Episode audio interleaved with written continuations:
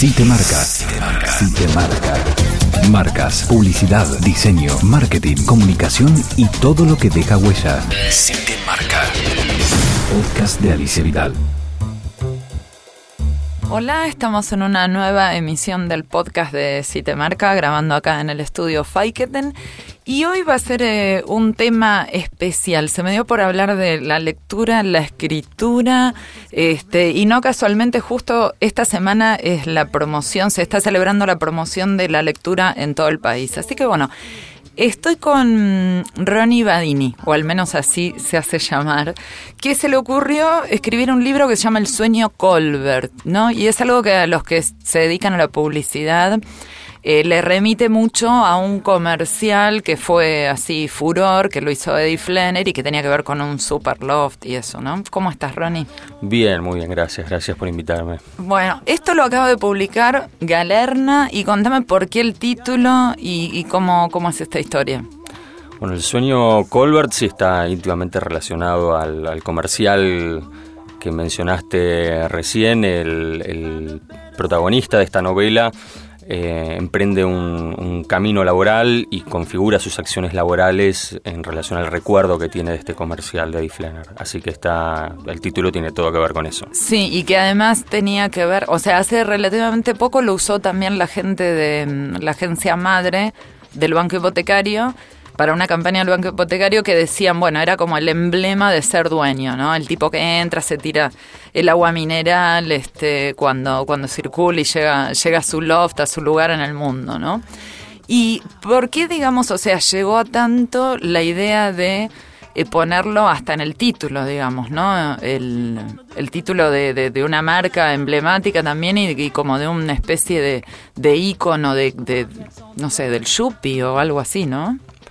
Y creo que era un, tema importante eh, en, el material, si bien no, hay menciones constantes a lo largo de la novela, eh, titular una novela siempre es muy difícil. En este caso no tuve muchas dudas, es decir, creo que es algo que está ahí, este, es una presencia constante y es el objetivo de esta persona y bueno, creo que el, título cuando lo encontré fue definitivo, pero a pesar de que no hay menciones constantes a lo largo de... No, es cierto, acabo de terminar de, leerlo.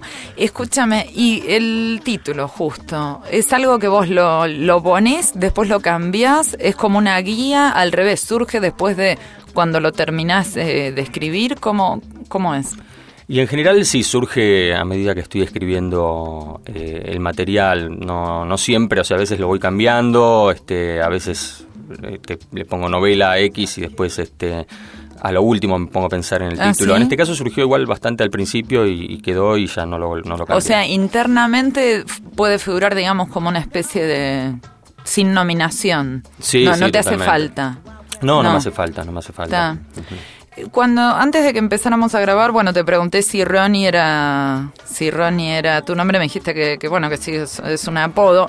Bandini, que es el apellido, bueno, es un seudónimo, no importa si no querés decir tu tu, tu verdadero este eh, apellido, pero el tema es que me dijiste, bueno, cuando trabajaba me dedicaba a sistemas, o sea, como después de haber leído este, este libro, encuentro algo de bastante autorreferencial, ¿no? O sea, ¿cuánto, cuánto jugó tu propia historia o no este, en esto, en este contenido?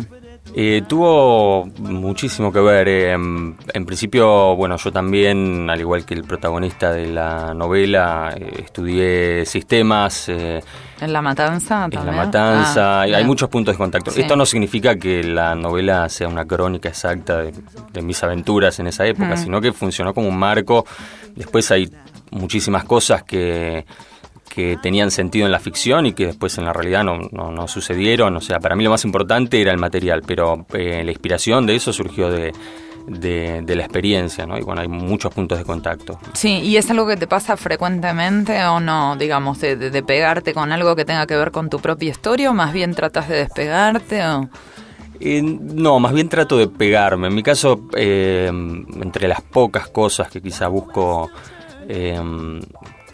que, puedan reconocerse en el material está la no impostación y para eso a veces uno tiene que vivir las experiencias de cerca em, a fin de que después cuando las desarrolla no suenen impostadas. Entonces, en este caso, todo lo que cuento del ambiente laboral, lo que cuento de sistemas, este, y así, bueno, lo mismo en la novela que le sigue, que habla de la música, son ambientes que conocí, que transité. ¿Cómo se llama la otra novela? La otra novela se llama La Gran Monterrey. Sí, ¿ya se publicó también? Se va a publicar a fin de año. Eh, la, Gran Monterrey. ¿Y, ¿Y, tiene relación con la música? Tiene relación con la música. Sí, Monterrey Pop eh, fue un festival eh, muy famoso en Estados Unidos, donde actuó Jimi Hendrix, y bueno, el título tiene que ver con eso. Hmm. O sea que vos por un lado, digamos, estudiaste sistemas, trabajaste en sistemas, tuviste o tenés... ¿Tenés tu banda de música? No, no, no, por suerte para la gente que nos escuchaba ya desistimos. Bueno, y, ¿y ahora estás a full con siendo escritor o no? Sí, sí, sí. Este, digamos, cuando volví a escribir lo hice con... Hace poco, bueno, en la presentación eh, del libro justamente salió ese tema, ¿no? Me preguntaron qué era la literatura para mí, si era un hobby o, bueno, una actividad secundaria. En ese momento mm, la respuesta, no, no tuve ninguna duda, ¿no? Para mí no es un hobby eh, tanto eso como otras cosas que, hago les pongo mucha pasión y en este momento ocupa prácticamente este, todas mis horas, es así. Rituales, digamos, este, no sé, lo típico, esto que dicen, bueno, no, soy sistemático y me pongo a escribir, este, pase lo que pase, después viene la inspiración, o es medio así espasmódico, como, como es tu estilo. Eh, yo lo veo como un oficio. En general, igual trato de, por suerte, como no tengo ningún tipo de compromisos con esto, si no tengo ganas de escribir, no, no me obligo a escribir. Este, en general, cuando empiezo una novela, que, es el género que me gusta, en el que me siento más cómodo y lo que produce más material, eh, trato de meterme. Una vez que ya estoy adentro, tengo necesidad de contar esa historia y me es muy fácil seguir el hilo y, permanecer enganchado. Después, quizá es como que cuando tenés algo como procesado internamente, te sentás y, lo, lo escupís, digamos, de algún modo. Sí, sí, tengo que terminarlo y sigo en eso y no me, no me disperso haciendo otras cosas. O sea, bueno, escribir una novela a veces lleva muchos años, lleva tiempo. Esta, por ejemplo, El sueño Colbert, ¿cuánto, ¿tenés una idea de cuánto tiempo te llevó? Eh, es difícil, la, la, primera versión la escribí en aproximadamente ocho meses, pero bueno, no tiene nada que ver con lo que terminó resultando la novela. Después la reescribí y eso llevó bastante más tiempo. Así que, mm, no sé, podría decirte que empecé hasta, hasta la publicación, pasaron cuatro años tranquilamente. Ah, wow. ¿Y, cómo te sentís ante algo que, porque cuatro años es, es mucho, digamos, mucho tiempo, O sea, ¿cómo te sentís cuando tenés como que acompañar la vida exterior de algo que fue interno tuyo de hace más de cuatro años atrás, ¿no? ¿Cómo, cómo se vive eso? Que debe ser equivalente a lo que le pasa a alguien con una película, o sea, con, algo que lleva un proceso largo interno y después sale a la luz en otro momento, ¿no? ¿Cómo, cómo lo acompañas? Eh, sí, sí, es difícil porque la gente te empieza a hacer preguntas de cosas que para vos ya están hiperprocesadas y pertenecen a otra época. Eh, eh, digamos que sí, trato de, al menos cuando me hacen alguna consulta relacionada a esa época de la novela, ponerme y recordar y ver lo que me pasaba entonces. Sí, para mí ahora suceden otras cosas, pero igual eso fue un momento importante y este tampoco es que me cuesta volver a eso y pensar quién era yo en ese mm. momento. ¿Y hoy por dónde pasa más? Tu, o sea, lo, que no lo, ¿dónde está, digamos, tu búsqueda interna, tu laburo interno que que de pronto va a surgir a la luz, no sé, dentro de dos años? ¿Dónde, qué, es lo que podés compartir? Eh, y digamos, hay dos temas muy importantes en mi vida que fueron plasmados en dos novelas, uno tiene que ver con el mundo de la música, otro tuvo que ver con esto, lo que fue em, mi camino laboral, eh, el área de sistemas, y, ahora estoy em, escribiendo otra novela que, que, por ahora lo que tengo son algunos hilos, también en este caso va más por las influencias familiares, es una novela bastante más violenta que las anteriores. Eh, todavía estoy tratando de encontrar cuál es el tema rector. Tengo cosas escritas y sé por dónde va y sé cuál es la ambientación, pero todavía no tengo definido bien el tema. O sea, como que te pusiste a bucear más, internamente en el tema de, lazos más directos o... Sí, influencias, sí, influencias mm. en este caso. Y, el tema para, para cerrar, Ronnie, eh, la publicidad, digamos, este ¿Sentís que es algo que te, que te pegó solo a vos, ese modelo, ese icono? O sea, que ¿cómo, cómo, cómo ves o simplemente fue una figura que te vino bien para, la novela? Eh, no, yo creo que a mucha gente le, le, influyó este, este, comercial en particular. En mi caso yo no me di cuenta lo importante que había sido hasta después de haber recorrido un camino. Eh, resultó que eh, en mi caso fue muy parecido a lo que pasó en la novela. Yo, ¿Te compraste el loft vos también como el protagonista? Me compré el loft como el protagonista. y estaba, no, no está ubicado ahí. Ah. Pero estaba, bueno, un día sentado ahí en la escalera del loft, se habían ido las personas que estaban hidrolaqueando el piso y y en ese momento me vi reflejado en el ventanal y empezó a sonar la música del comercial, me acordé puntualmente, o sea, volvió a mí, no es que en el momento que estaba trabajando estaba todo el tiempo pensando en eso, como quizá sí le sucede al protagonista del sueño Colbert, pero, pero sí me di cuenta después que había estado em, viviendo con un sueño un poco prestado, ¿no? Y, volvió a mí en ese momento lo importante que había sido las influencias que dejó ese comercial. Mm. ¿Y hoy que cambiaste de, de, morada o seguís en el loft? Hoy sigo en el loft, sí. Ah, está. Bueno, eh, Ronnie, un, gusto que nos hayas acompañado. Les recuerdo, estuvimos con Ronnie Bandini, que acaba de publicar un libro de editorial Galerna que se llama El sueño Colbert y que, bueno, tiene que ver con esta publicidad tan famosa. Si quieren saber algo más de vos, una página de internet o algo, ¿dónde te ubican? Sí, la página es eh, bandini.com.ar. Bárbaro. Bueno, que sigas este, escribiendo y después ya veremos de, qué se trata la próxima, ¿sí? Muchas gracias. Muchísimas gracias a vos por invitarme. Si te marca. Podcast de Alicia Vidal. Bueno, aquí seguimos en este capítulo del podcast de Si te marca, un capítulo especial porque estamos hablando de temas por ahí no, no típicos como escritura, literatura, este comentaba justamente que Buenos Aires fue nombrada capital mundial del libro 2011 y en esta semana se celebró el Día del Escritor y además, bueno, que hay toda una movida de promover la lectura en todo el país. Así que está muy bueno que haya venido de visita Gisela Galimi. ¿Cómo estás? Muy bien, Alicia, vos. Bueno, ¿qué tenés que ver con todo esto? Más allá de otros mundos que compartimos que no sé si vamos a comentar acá. pero a lo mejor, si se portan bien. ¿Qué tenés que ver con el mundo de la escritura y todo lo que dije? Bueno, de alguna manera, todo lo que hago, que es muy diverso, está relacionado con el mundo de la escritura. Eh, por un lado, tengo una pequeña consultora que da talleres de escritura en empresas. Eh, por otro lado, escribo poesía. Este año colaboré con la Feria del Libro eh, en la parte del recital de poesía. Y bueno, nada, es un tema que, desde que tengo cinco años quise trabajar de escribir, como le dije a mi papá, y de alguna manera me vengo arreglando. ¿A los cinco dijiste eso? Sí, le dije a mi papá, ¿qué hay que hacer para trabajar de escribir? Todavía no sabía escribir a todo esto y solamente él escribía las cosas que yo decía, que decía que eran versos en ese momento, y bueno, no sé muy bien qué eran.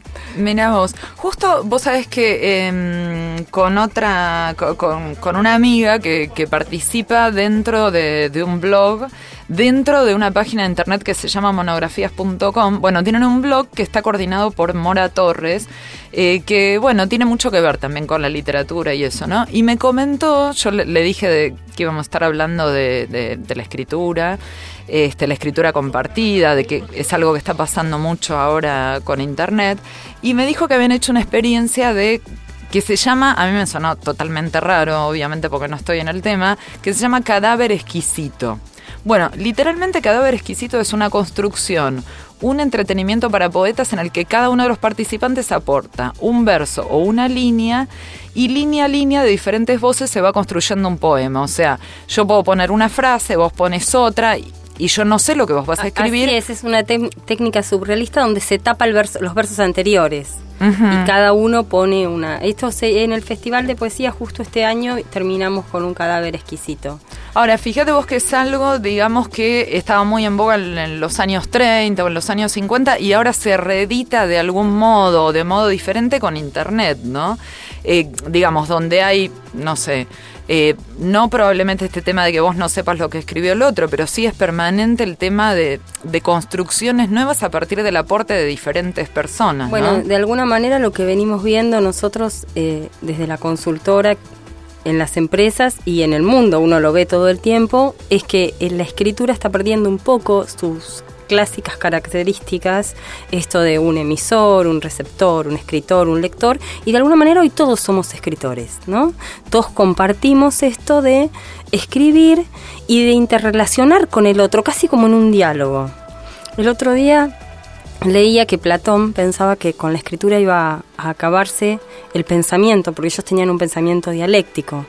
Y, y bueno, algunos auguran lo mismo ahora, ¿no? Que con la escritura en, en Facebook, en chat, eh, eso ya no es escritura, que se está teniendo una oralización, que no se puede construir el pensamiento. Yo creo que se construye desde a otro una, lado. perdóname, es la oralización, o sea, a, a una réplica de lo que sería el lenguaje, digamos, oral, como más este. Claro, eh, con la espontaneidad del oral, con códigos más informales, con esto, una construcción conjunta, decir cosas más breves y llegar a un, o no, a una construcción entre los dos, digamos. Ya no es me siento, planifico, me tomo un tiempo para decir lo que quiero decir, construyo párrafo por párrafo, ¿no? Lo que nos daba toda la escritura tradicional que también tenía que ver con lo que nos sacaban, no nos daba la, no nos, no teníamos esto de la presencialidad, de ver al otro, de ver que estaba sonriendo o enojado cuando nos decía algo, de, de captar el lenguaje del cuerpo, un montón de cosas que, que bueno, eso es lo difícil de la escritura hoy en día. Claro, y además que hay una cuestión, si vos pensás, eh, prácticamente todos los contenidos hoy en Internet tienen de algún modo como una especie de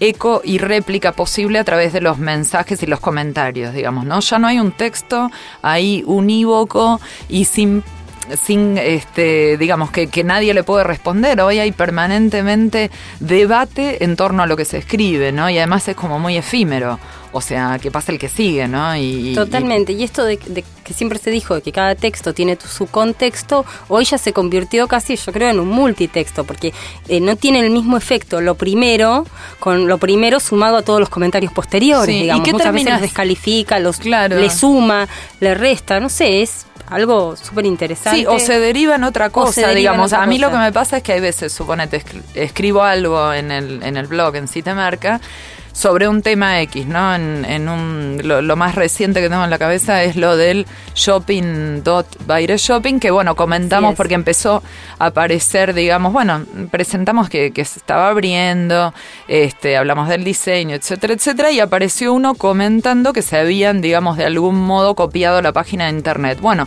a partir de ahí surge como otro subtema investigar eso, ¿entendés? O sea, vas construyendo a partir de la información que te da otro, que si por ahí esto fuera un libro o una revista, para que vos te llegues a enterar de algún comentario de alguien, es un proceso, digamos, como mucho más largo, ¿no?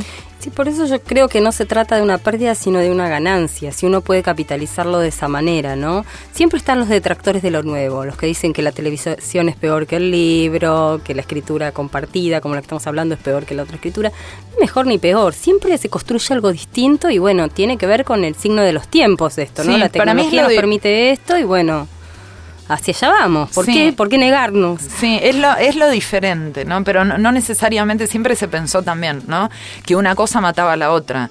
Que, este, bueno, y si no el teatro no existiría más, digamos, Para ¿no? nada, todo suma, todo es comunicación. Si vos podés ver todo como un acto comunicacional, Hmm. acorde a la situación de cada momento y a las características de cada momento, podés sumarlo y como vos decís, después seguir yendo al teatro, ¿por qué no? ¿Por Y- qué el teatro es bueno y la televisión es mala? No, como medios no, nin- ninguno es mejor que el otro. La escritura no es mejor que otro medio de comunicación.